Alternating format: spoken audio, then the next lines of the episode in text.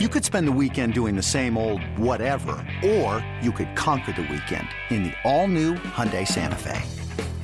Visit HyundaiUSA.com for more details. Hyundai, there's joy in every journey.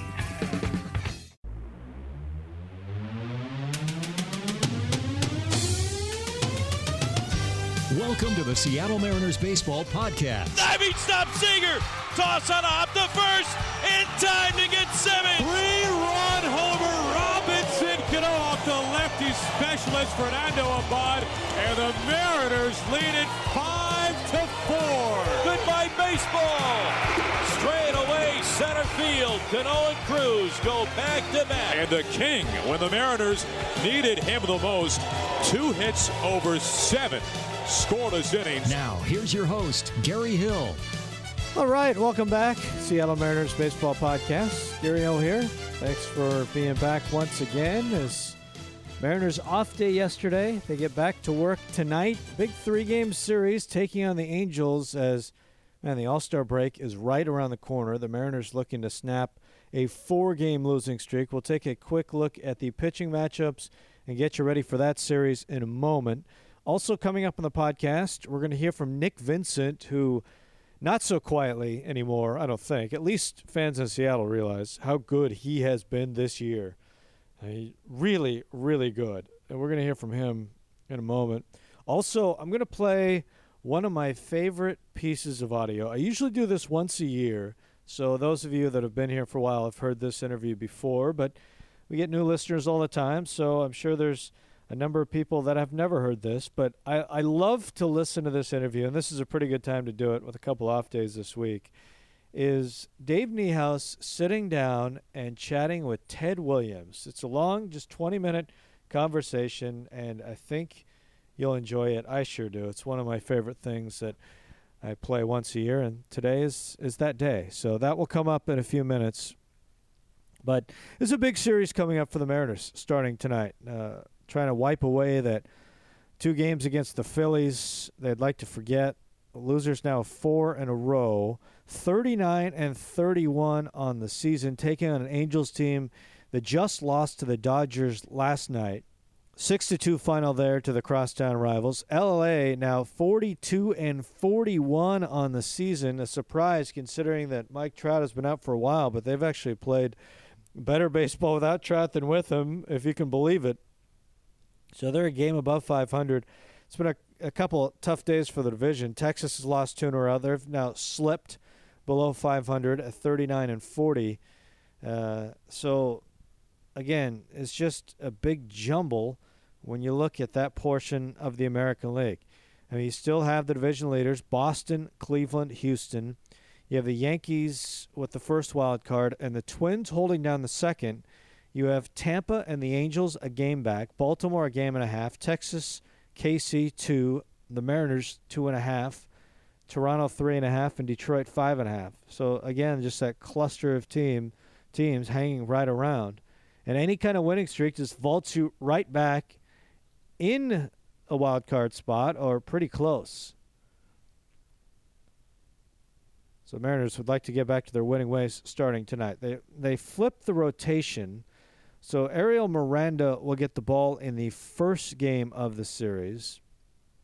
Parker Bridwell will get the start for the Angels. Does not have a lot of turns under his belt. 2 0 with a 2.95 ERA. The Angels acquired him in April from Baltimore. He hasn't pitched a ton, just four major league appearances, three starts this season, 21 and a third innings 22 hits, six walks, 12 strikeouts in his work. Last time out against the Red Sox on the 25th, uh, pitched pretty well. Six and two thirds, gave up a couple of home runs, a couple of solo home runs. Those the only two runs he allowed. Start before that against the Yankees, five innings pitched, a couple of earned runs on just two hits. He did walk five, so he skated in and out of trouble in that one.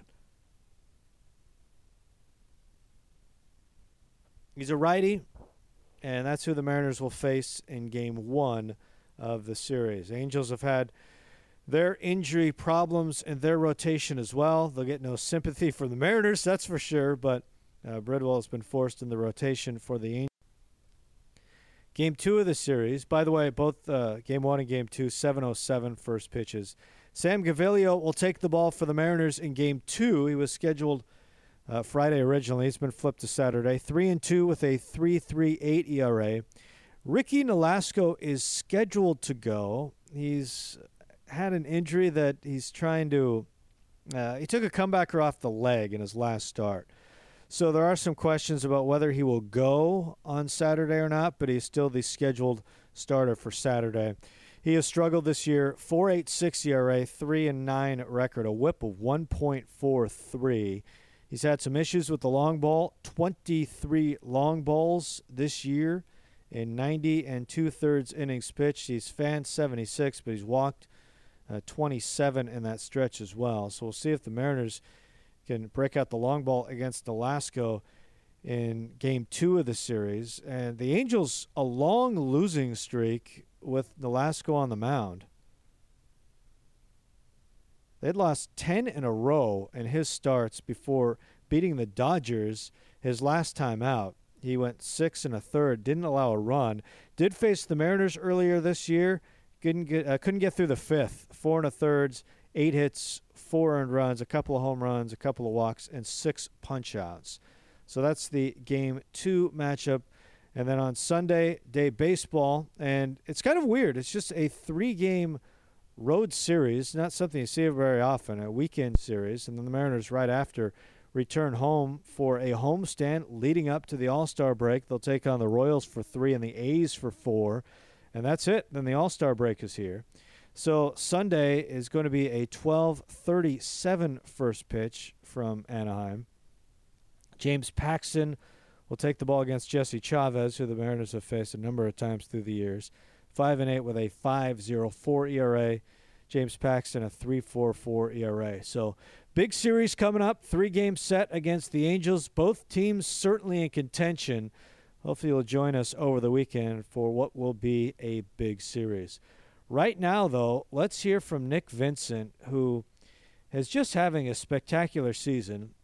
171 ERA in 32 games this year, 31 and two thirds innings pitched this year, 25 hits, one home run allowed, just six walks, and 23 strikeouts. He has been marvelous and he's been even better at home at Safeco Field. He has not allowed a run at home this year in 17 games, a 0.00 ERA, 16 and a third innings, just 10 hits, one walk, and 18 strikeouts at Safeco Field this year.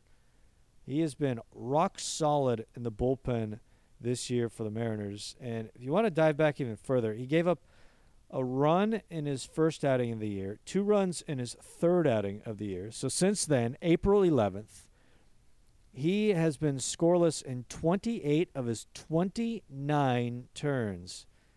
28 innings pitched as an ERA of 0.96. Opponents just batting 186 against him.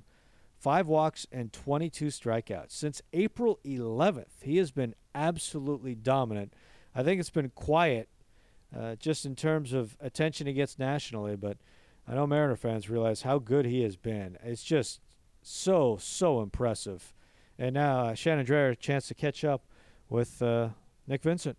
I'm in a good spot right now. Just uh, as a reliever, you go out and you can put up a couple outings, put up a zero, and it kind of builds that confidence. But uh, for me, it's just I don't think it's anything out of normal. I've just been making better pitches in certain situations. I mean, I learned last year don't just give in to a guy and throw a cutter down the middle and let him on a 2-0 pitch or a 3-0 pitch. Like they're swinging. So for me, it's more this year. Just kind of if I get 2-0, just don't give in to a guy. And I've walked a couple more guys this year than usual, but I mean, it's I've had less damage done. Luckily, knock on wood. But uh, for me, it's go out there and throw strikes. My my philosophy has never changed. Is go out, attack, get ahead, and then try to finish them. Okay, so you just jumped to something that you talked about a couple of weeks ago, not giving into a hitter. How does that kind of change? I mean, you're going to come in. Usually, it's a dangerous situation. How does it? How explain kind of the difference between kind of pitching around a guy a little bit and not giving into a guy? Uh, well, not giving in like you you get a 1-0 count, 2-0 count, and it's say there's a guy on second base, and you don't want to with the with first base open, you don't want to give that guy an opportunity to hit a single and score the run, especially in games we're tied or we're ahead by one or something. So it's more just kind of as you get older, you learn how to pitch to guys in certain situations. You like learn how to manage the game for yourself, and uh, you kind of just go with uh, whatever situation because you put the least amount of damage up on the board. So if it's a, I mean if it's a three four hitter, I mean I'm not going to give in to that guy. It's just make him hit your pitch, and if he doesn't, you got the next guy, and then then then you gotta go. It's a different. Uh, I mean, attack from there because there's a guy first and second with a one out. You can get a ground ball now and get out of the inning with no runs. So that's kind of as I get older in my career, it's more just kind of managing the game and kind of looking around, seeing what you got, and then going pitch by pitch. And then that's that's how I've gone, gone my whole career is just pitch by pitch, just kind of learn what the hitter does. And if you get 2-0 early, just don't give in to them. What's kind of giving you the freedom to do that, other than just getting a little older in your career? uh, it's just that's pretty much what it is. I mean, young guys, you think go attack everybody and get everybody out, and then that's when you learn and learn what you can do, and what you can't do. Uh, it's for me. I've been in big situations pretty much the whole time I've come up, and I've in the beginning I attacked, I attacked, I attacked, and that's when I'd give up a grand slam here and there, and it was like, all right. I mean, you got to know when you can go go in, and when you get a 2-0 count, where you can go with that pitch. So it's just, it's uh, I mean, it's life. It's trial and error. You learn what you can do, learn what you can do, and you kind of learn from your mistakes.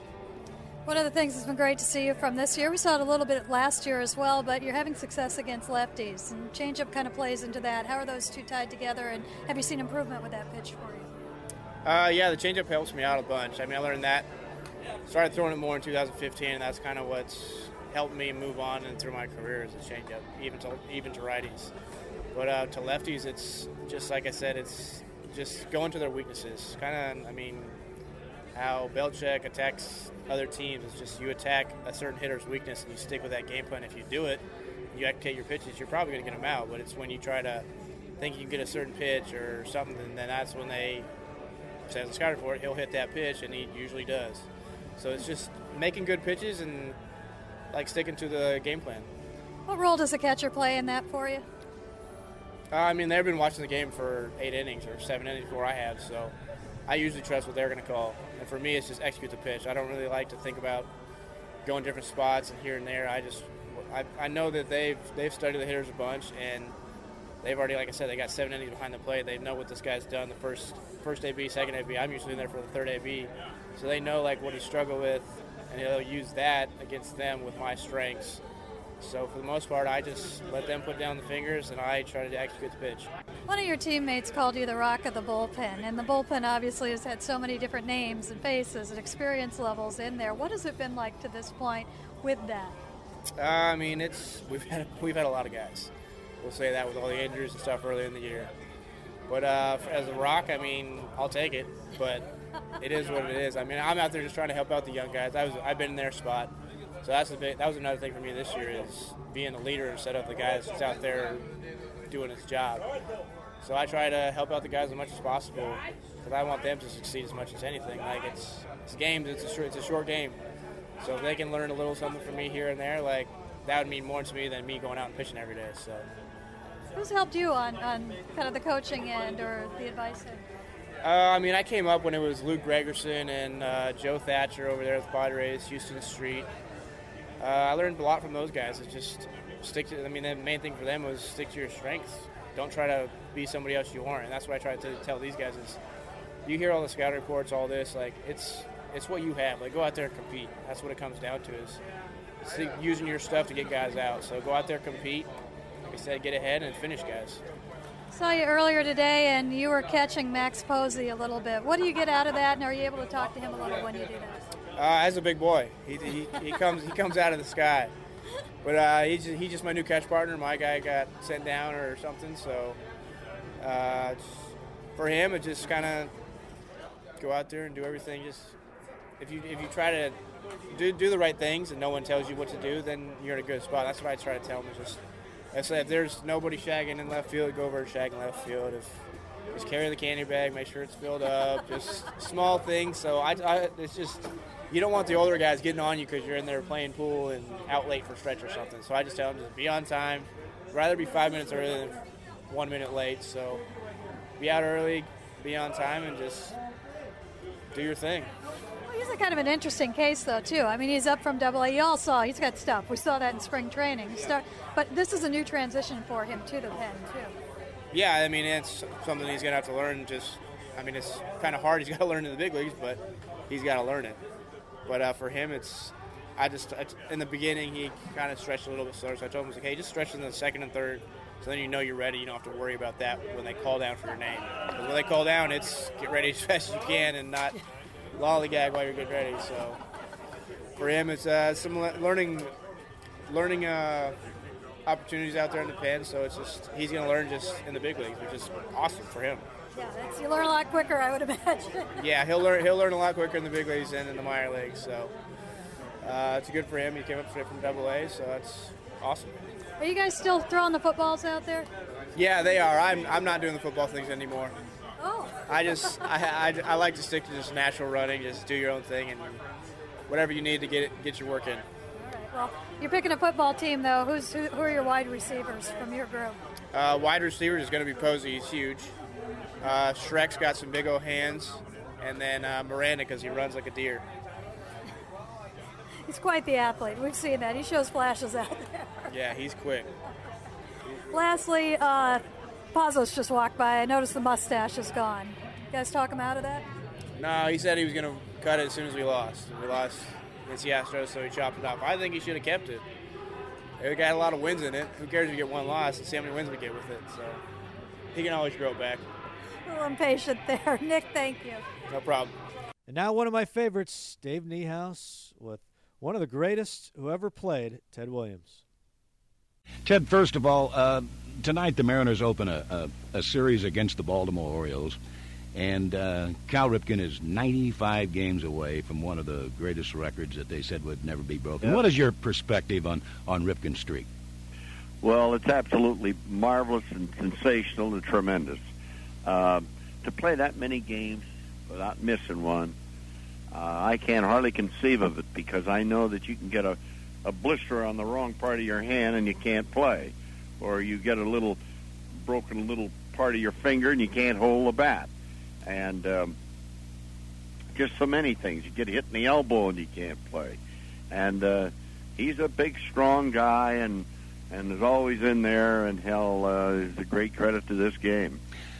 Your rookie year, 1939, was the year that Gehrig's streak of 21-30 ended. What yeah. do you remember about the Iron Horse? Well, in spring training that year, why I had a in the clubhouse. We had a little clubhouse in Sarasota, and I could hear, and I was right close to the trainer's room, and I could hear all the old writers coming in, you know, and say Gehrig doesn't look good at all. Uh, you know, he uh, he he can't hit the ball and he can't do this. And I said, well, what the hell? He's 38 years old, you know he's he's probably over the hill. And of course, in those days, uh, I think ball players did quit a little bit earlier. They got the incentive to play longer now if they're making a hundred thousand or two hundred thousand or three hundred thousand or, or a million. You know that incentive to play is even more uh, more prevalent.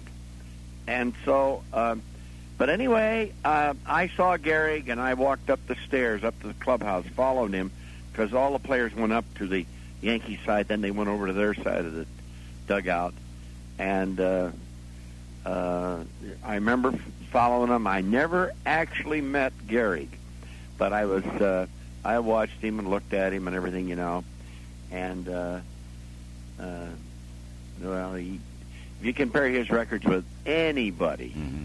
why he's right there, and there's no way you can't say boy, what a player! Yeah. Yeah. Another thing before I get into your career, that uh, it was I was just awestruck. I don't know if you remember last year we had a problem up here with the Kingdome when the tiles fell. And, oh yes, uh, yeah, and we had to reassume the season at Fenway Park in Boston, and uh, I, I swear to God, when I die, I want my ashes put under the plate there. But anyway, that's another story. Uh, that particular series was picked up in Boston. Everybody was allowed to come in for ten dollars. They had to open the uh, the ballpark there on Yawkey Way a couple of yeah, hours before, yep, and yep. it was like lemmings uh, swimming to the sea when the kids tried to get those great seats. But at any rate, I remember on a Sunday afternoon after that final game, and I've always been in awe of that red seat out there 502 feet away from home plate. People in line, and they couldn't get them out of the ballpark. It almost brought tears to my eyes as as they waited just to sit in that red seat. And I think I was talking to either Joe Gelati or, Yeah. or Peter Gammons or somebody like that, and they said, you know, when Ted hit that home run off Freddie Hutchinson, there was no seat there. There were bleachers. Is that true? No, uh, th- I think it is true, but they they had the seats numbered because the only way I could tell anybody or they could authenticate the actuality of it all was that this guy was sitting up there with a straw hat and the ball he reached up the ball and the ball hit him in the hat and, and put a hole in, you know, kind of crushed it. And the next day his picture was in the paper. And they give the seat number and everything else, you know? So uh, Sullivan was there, and I told him about that ball, and I said, all you got to do is check the papers. They'll tell you exactly where the ball was. So what we did this one day, I was just sitting there looking at the park. So he he pursued it, and he got exactly the spot. And uh, then they painted the seat red, and uh, but um, uh, that that was one of the that's certainly one of the best balls I hit. But everything was with me, and I got it in the air, and I hit it real good, and the wind was blowing out, and he just kept going. and Freddie Hutchinson was so mad. Ooh, I'll bet he was mad. Yeah, I mean, it's was great. unbelievable that a man can hit the ball yeah, that I know he's a great guy. Yeah, he, he really was.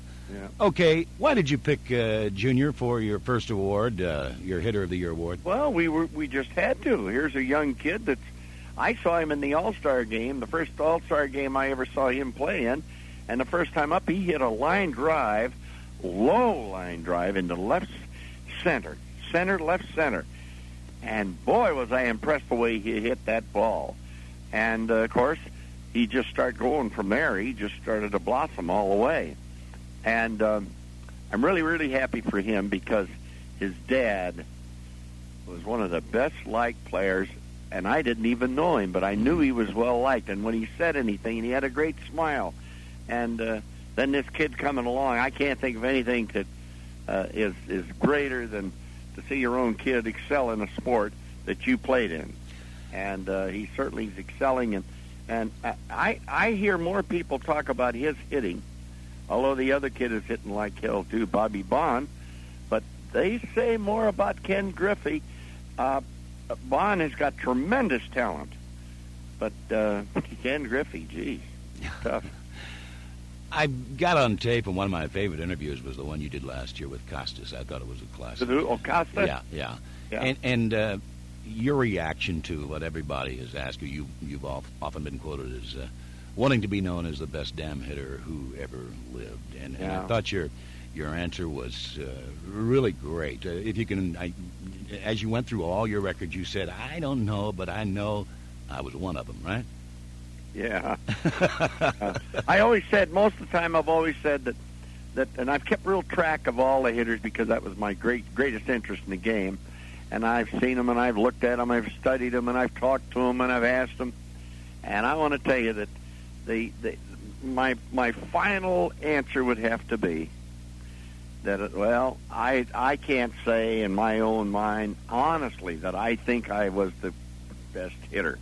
But I said, if they'll put me in a group of Ruth and Gehrig and Simmons and Foxx and DiMaggio and Greenberg and Heilmann and Cobb, I said, that'll be good enough for me. And uh, I think that uh, that's the way I really feel. Uh, all those guys, you know, uh, were the best, that's all. And you were probably the best of the best. Uh, Well, I don't know about that at all, but I do know that I had a great I had a great time uh, uh, uh, writing this book with Jim Prime, the 20 greatest hitters, and I'll tell you that's a tough assignment. I thought, hell, we'll name them off. You can name the first 10 or 12 pretty good, but now you got a group of about 20 in there that's tough, Mhm. and you really got to separate them uh, analytically as, as just with every aspect. And the big thing about it is they got a formula now that that that includes percentage of times on base, and that is a very, very, very big uh, factor. And of course, the slugging percentage is a very, very, very big factor. One of the uh, one of the great pieces of sports journalism, I think, is uh, John Updike's story about Oh, there's no question about it. last at bat about God don't answer curtain calls. I was just wondering when you rounded the bases, your last at bat, you had hit that home run. You went back to the clubhouse. What did you do then? What was going through your mind then? Well, I I was uh, the the guys were all telling me to take a bow or do something, and I just couldn't do that. I pretty near thought about tipping my hat, but I didn't. I was emotionally, uh, you know, uplifted a little bit, and uh, but I never I would never come close to doing it. But I thought about it, and but when I went back to clubhouse, I mean, I went out to go out the next inning, and then he sent somebody out behind me, and I came in. But um, um, you know, I'm pretty lucky to do that. Memorial Day is Monday. You served in uh, both World War II and Korea. You lost a lot of your baseball career, by the way, but maybe even a shot at the then record 714 home runs. But uh, what what does Memorial Day mean to you about serving your country? Well, uh, I I'm patriotic, and I but I'm not. Uh, uh, oh, I'm not Mickey Mouse about it, where I'm gushy, but um, uh, I'm I look back now and I say, well, I'm glad I had a chance to do that. Um, it's an experience that you'd never want to think that you could have it happen, and then after it's all over, and you didn't really appreciate until it was all over that you were a lucky guy to get through all the everything that happens to a young player, everything that happens to anybody going to service, uh, anything that happens through life, uh, especially during a war too. I'll tell you, you got to be lucky. Mm-hmm. When you entered the Hall of Fame, uh, the things you said, uh, one of the things you said uh, was it was time that some of the great players from the Negro League should yep. be yep. Yep. in Cooperstown that was, as well. That was ingrained in my mind uh, uh, way back in 1930, 31, 32, uh, 34. I I played in high school. His name was Leo Thompson, and he lived in the oh the the the, the littlest and simplest of a little house that I ever saw in San Diego in that area that I lived at. And he was a tremendous little athlete. He wasn't a very big guy, but he was a good athlete. Hell of a little ball player, good little football player, good little boxer. And I, I I've asked a hundred times when I've been back to San Diego about does anybody ever know what happened to Leo Thompson? And and I don't I don't uh, know whatever happened to him, but I've asked. And uh, it'd be fun to kind of find out. But he must be an old guy now, like I am, and so you never know. Maybe he was in a war, maybe he had a problem or something. But um, so I've always felt in my heart. Uh, uh, maybe a little more thoughtfulness and regarding uh, uh, people that uh, didn't have quite the chance that other people had. Mm-hmm. And still, maybe that's one of the reasons I get even a little more bitter when I see riots, right, and that type of thing. And I get mad to think that uh, you know uh, that things like that happen. But that was a thing that I had ingrained in me a long, long time. Ted, uh, you won a couple of triple crowns in 42 47, yet neither time uh, did you win the MVP award, last man to hit 400. Uh, Yeah. uh, what happened? Well, you know, I, I don't know what happened. One time, uh, what was it, 40, 40, what, two? Yeah. Well, Gordon had the best year he ever had in his life. Yankees won the pennant, and they used to put even more more uh, strength on that when they voted for the most valuable player. And uh, and that's possible, certainly, to win the most valuable player without win the uh, without winning uh, uh, the pennant. I mean, it's possible to be most valuable player without winning the pennant. Mhm. But um, uh, I felt that Gordon. I thought that Gordon, being the uh, the he was a hell of a player, should be in the Hall of Fame. Jeez. Right. And um, and of course, when I didn't get it, uh, when I hit 400, DiMaggio had one of the super great years in the history of the game, and he was truly a great, great, great ball player. Yeah. And uh, and then the other time, I don't know the other time. Which one's the other time you're talking about? Who's 42 and 47. Huh? 1947. 47. Yeah. Did you win the Triple Crown in 47? Uh, uh, 42 and 47. Yeah. Yeah. Yeah. Okay, but I I don't even know who got it in 47. Who got it? Joe DiMaggio. DiMaggio. Yeah. Well, I never felt badly about his the, the the year he won the a streak and the year that he won the most valuable player. I wouldn't argue against either one of those. Okay, now I want to get you, I want to get your comments, and you read the papers every day. You know what has happened to this game. You know what happened August the 12th last year. You know the resentment that the fans have had. You know that uh, attendance is down 25%, TV ratings are down, and they say it's a dying sport. Uh, uh, how about your perspective on the game today, and what can be done to rejuvenate it? Well, I, I don't think it's a dying sport at all, and I tell you, uh, I can I can I can feel uh, because I had the same feeling. I Said, what the hell is going on? What do they want? What does management want? What do the players want? They have representation, and I still feel badly they couldn't get together on it a little better because they, they the end result was that a lot of fans got turned off a little bit. But this game is so great. This game is so great that um, uh, it'll get it'll get going just the way it was. I'll bet you, and it, and it'll take a little bit of time because uh, the the the present player uh, excites the fan to the point where he wants to go to the game. The name that's being created that's a great player or an outstanding player or or uh, a stimulation to a city and a and a and a uh, locality starts getting the fans worked up. And I think that guys like Bonds and guys like Griffey and guys like that big, I think that big hitting third baseman out there, Matt Williams. Huh? Matt Williams with the Giants. Oh yes, sir. Boy, does he rack them. And uh, then you got other guys. Gee, there's a lot of. I see more talent. Honestly, honestly, I see more talent. I think than I've ever seen in this game before. I mean, I see catches at Cripe. I never saw catches like that. Even, you know, they go straight out and 10, 12 feet and catch one right off the grass.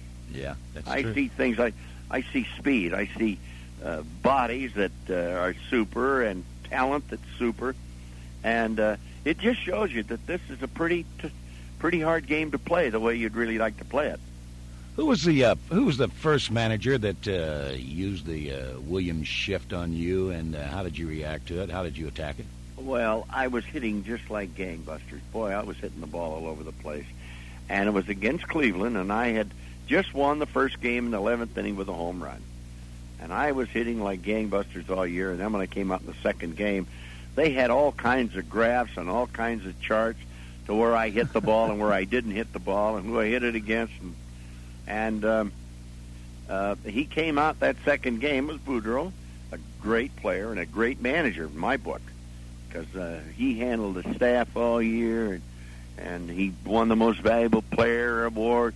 I think that's probably one of the most uh, complete years anybody in baseball ever had because he not only managed, he hit great and he fielded great and he just carried the whole thing. And I don't think there's ever a player that had a more complete year than he did. How many times in your career were you asked to bunt, or did you ever? Oh, I never get the bunt sign. Never, never. you never sacrificed? No, I never got no bunt signs. No, I never got a bunt sign. never did. Oh, mercy. I never got a steal sign. The only time I ever tried to steal, and surprisingly, I think I stole about 35 bases, and and and um, I I never stole. I never got a steal sign. But I, if I got hit with a ball or something, I'd be mad, you know.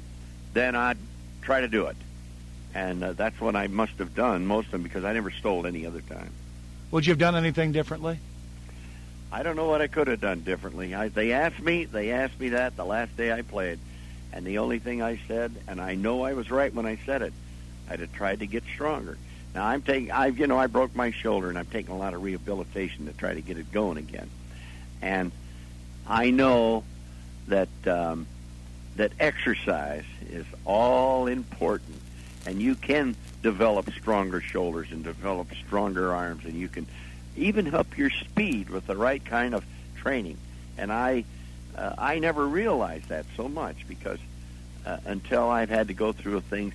And I did say the last day, I said if, if I did anything different, I'd try to get stronger, and I know that's right. Uh, finally, uh, I would say now I would add one other thing. I'd say quickness Uh-huh. is stronger uh because you're till, till the last time you go to bat, you say, I gotta be quick. I gotta and I gotta hang in here. You know, uh, which is. Uh, Is it true that your eyesight was so good you could literally see the seams on the baseball? Yeah, oh, geez, I want to vomit when I hear that. Is that right? Probably some sports writer thought that.